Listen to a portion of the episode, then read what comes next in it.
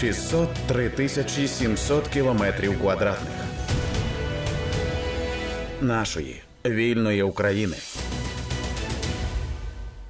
Ви слухаєте громадське радіо. При мікрофоні працює Ліза Цереграцька. Чи важливий побут у стосунках пари? Наскільки важливий та чи можуть побутові труднощі стати причиною до розірвання стосунків? Як комунікувати з партнерами, коли та у який спосіб пояснює Варвара Соловей, парна психологиня. Я би хотіла е, навести конкретний приклад особистий з особистого життя, і власне е, чому мене спонукало поговорити про це в етері, тому що е, мені здається, що це питання, яке турбує багатьох. Отже, про що йдеться? Йдеться про стосунки в парі і про розподіл обов'язків, які пов'язані з побутом. І мені здається, що багато хто. Про побут не думає взагалі, особливо коли стосунки починаються, коли все дуже добре. Потім, коли е, може і виникають якісь проблеми, багато хто віддається на оту тяглість е, традицій, е, де все-таки більшою мірою в побутових питаннях, принаймні в їхньому менеджерінні, задіяна жінка, і це не змінюється зараз, коли і жінки, і чоловіки можуть працювати працювати однакову кількість годин, заробляти однакову кількість грошей. І виникає дуже багато питань. І от е, це історія з моєї родини, коли у мене виникло дуже багато питань: а чому розподіл обов'язків у нас абсолютно нерівнозначний в побуті? Мене це настільки обурило, і я вирішила там е, провадити таке е, маленьке антропологічне дослідження в своїх соціальних мережах. Я одразу зазначу, що я свідома того, що воно є супер-супер умовним. Ну тобто, це не соціологічне дослідження, це важливо. Але з того, що мені відповідали люди, е, це дуже сильно відгукується усім, і така ситуація вона є е, ну, масовою. Багато хто говорив про те, що все-таки розподіл обов'язків 50 на 50 вдається реалізовувати, але після дуже тривалих обговорень, дуже тривалих е, болісних спроб, скандалів і усіляке таке. Словом, ем, я перше питання поставлю так: яким чином варто взагалі комунікувати? Піднімати питання побуту, тому що це ж взагалі не романтично. Ну, любов, ну чоловік хороший, все так добре, ти кохання, закоханість. Ну хто там про побут думає, починаючи навіть е, стосунки, наприклад, шлюб, от вступаючи в шлюб. Хтось це обговорює, мені здається, і чи варто власне це обговорювати? Як воно має виглядати? Дякую за запитання конкретне. Як воно має виглядати? Насправді відбувається, і на що от точно так ми маємо звертати увагу. Але є основні моменти, які я хочу зазначити сьогодні. Це в цілому ціннісні орієнтації. Що таке ціннісні орієнтації? Це те, на що я спираюся у побудові, наприклад, парних стосунків і мого індивідуального життя, тобто основні якісь постулати. Умовно, хочу працювати, не хочу працювати, хочу займатися побутом, не хочу займатися побутом. І у кожної людини а, є своє бачення цих ціннісних направлень по життю, скажімо так. І якщо вони у двох різних партнерів співпадають, тоді конфліктів немає. А, звідки формуються ці ціннісні орієнтації? Найчастіше вони формуються або з моєї батьківської родини, тобто мама там, наприклад, займалася домогосподарством, тато працював на роботі умовно, і я несу цю модель а, поведінки батьківської у свою майбутню сім'ю. Або ж, якщо мене це не влаштовувало, або якимось чином не знаю, не підходило, я побачила, можливо, десь інший приклад. І подумала: о, Оцей приклад я хочу нести у свою дорослу сім'ю, ту, яку я буду будувати. І ем, коли я знайомлюся умовно і будую щось близьке із своїм партнером, то наші ці ціннісні бачення побудови наших ролей а, в родині і індивідуальних так само вони або співпадають, або не можу сказати слово конкурують, але відрізняються, скажімо так.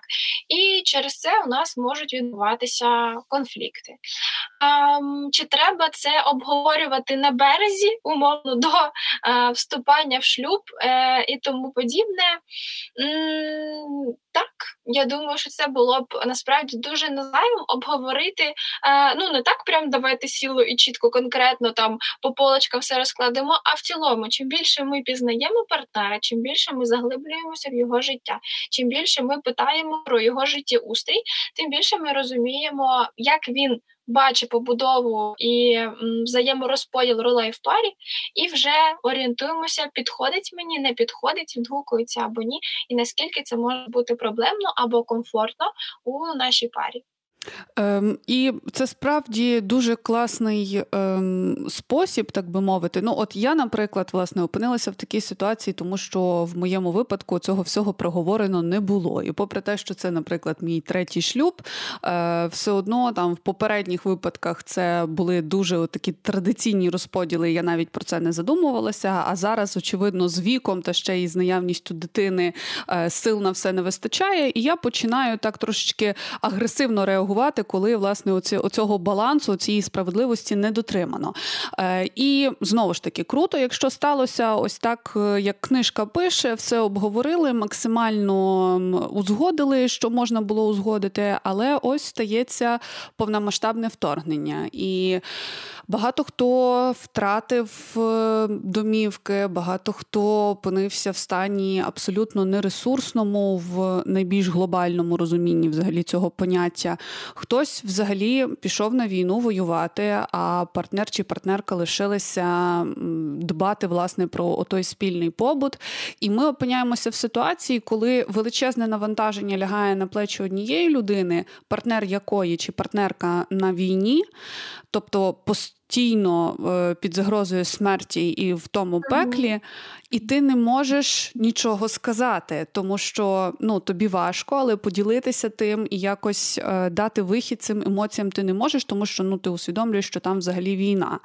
Але і тобі від того не простіше. Як е, в такому випадку краще давати собі раду, тому що ну ми знаємо, що замовчувати і тримати в собі ці емоції це не хороший варіант, тому що ну якийсь час це може працювати, а потім просто вибухнути і завдати величезної шкоди.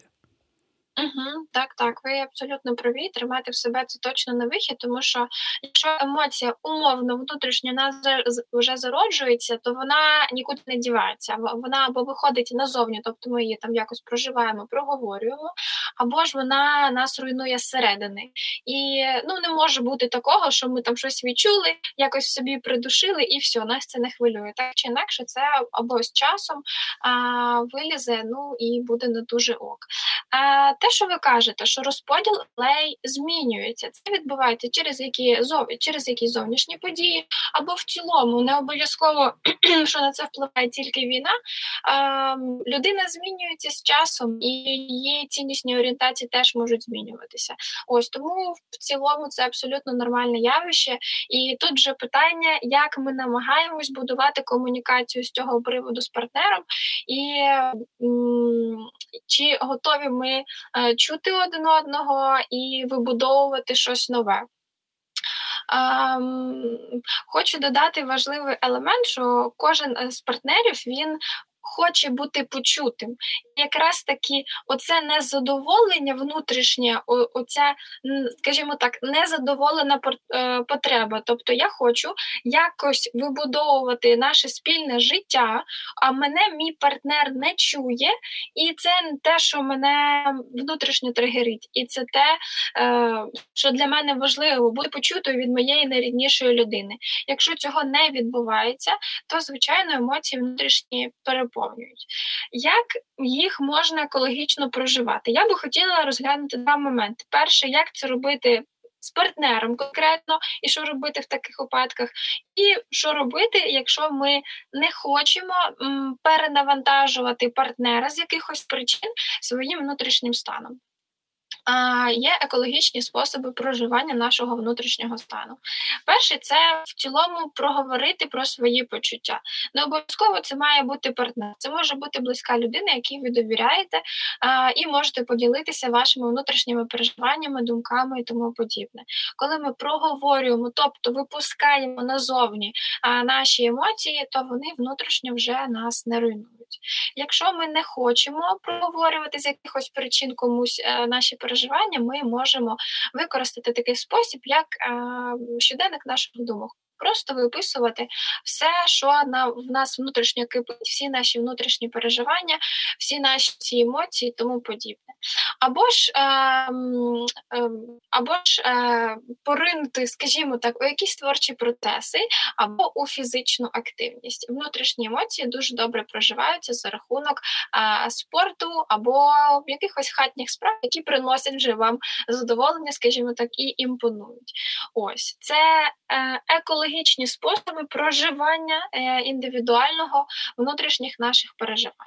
Якщо ж ми візьмемо, здаємо стосунки з партнером і проживання, і проговорення своїх почуттів і емоцій а, саме з партнером, то ми теж маємо для себе орієнтуватися на важливі моменти. Коли мої емоції піднімаються, тобто я відчуваю обурення і думаю, щас, щас все скажу, щас все скажу. А це означає ну, в нашому психологічному просторі потрапляння у негативний цикл. Ну тобто, коли негативні емоції вони зашкалюють. У чому тут складність? У тому, що коли ми потрапляємо в цей негативний цикл, то емоції, скажімо так, настільки нас переповнюють, тут нам хочеться проговорити, нас бентежить, нас турбує наша потреба не задоволена, нас не чують. І ці емоції настільки сильні, що вони а, не дають нам змоги більш раціонально подивитися на те питання, яке треба вирішити. Ми хочемо прийти до партнера і розділити з ним цей емоційний біль, емоційні переживання, які нас переповнюють. А раціональну нотку, на жаль, ми нам складніше, скажімо так, її зараз вхопити і вже так тихо, спокійно е, шукати вирішення ситуації. І тому е, одна з е, основних рекомендацій це коли ми відчуваємо цей накал, то видихати. І першочергово краще використати ті індивідуальні способи проживання для того, щоб видихнути е, ці внутрішні емоційні пристрасті, для того, щоб трішки заспокоїти нервову систему, для того, щоб трішки заспокоїти емоції, перевести стан у більш Скажімо так, раціональний для того, щоб ми шукали не винних, а вирішення саме питання, яке мене турбує, і вже після йти до партнера.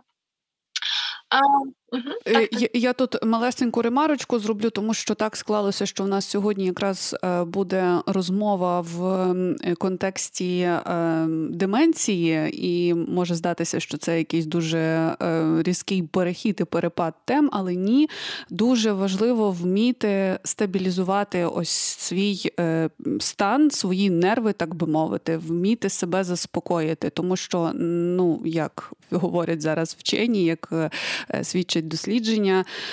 Е, на превеликий жаль, це потім дуже сильно впливає на те, якими ми будемо в старості, і власне нашу дієздатність, наші когнітивні е, навички, здібності. Словом, це все дуже взаємопов'язане, і е, тут важливо не нехтувати цим, тому що мені здається, що наша загальна практика така, що ми взагалі не ставимось до якогось нервового напруження, як до того, з чим потрібно давати раду. Ну, нервовий та й нервовий. Ну тобто, це навіть не є якоюсь аж такою проблемою. Я розумію, що це дуже багато факторів на те впливає, але ось те, про що ви говорите, про ось ці вміння і е, знати, як собі допомогти, як себе стабілізувати, це дуже і дуже важливо, особливо зараз, коли в нас так багато стресів довкола. Так, так, ви абсолютно праві. І наша психіка внутрішня, вона дуже сильна насправді. А її основна функція це адаптація, скажімо так, до тих умов, умов, які відбуваються навколо нас, але ми все одно маємо їй допомагати. Ми все одно маємо її, скажімо так, підтримувати і вчасно підхоплювати себе у психологічній допомозі, у психологічній підтримці для того, щоб не загострювати якісь стани, а навпаки, їх невіліювати і покращувати. Тому я тут з вами повністю згодна. Ем, Можу ще дати два коментаря стосовно цього. Звісно, звісно, що... прошу. Так.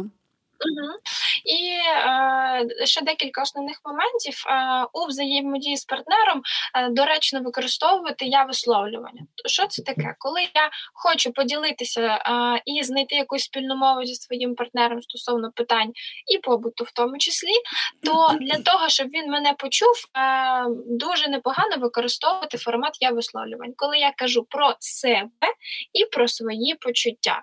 Ось і тобто, чого я хочу, як я себе відчуваю, ось і. Як я бачу вирішення цього питання.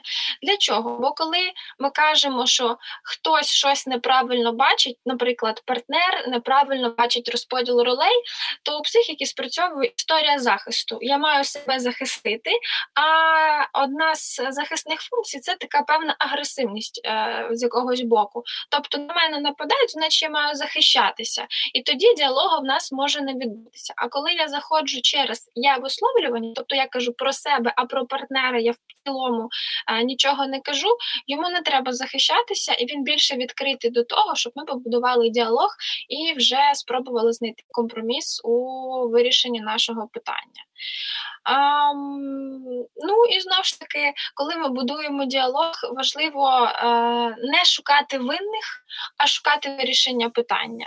Бо для кожного партнера важливо бути почутим, важливо бути прийнятим і зрозумілим, і це те, що дає, скажімо так, побудувати безпечні стосунки, в яких можна бути відкритим у будь-якому питанні.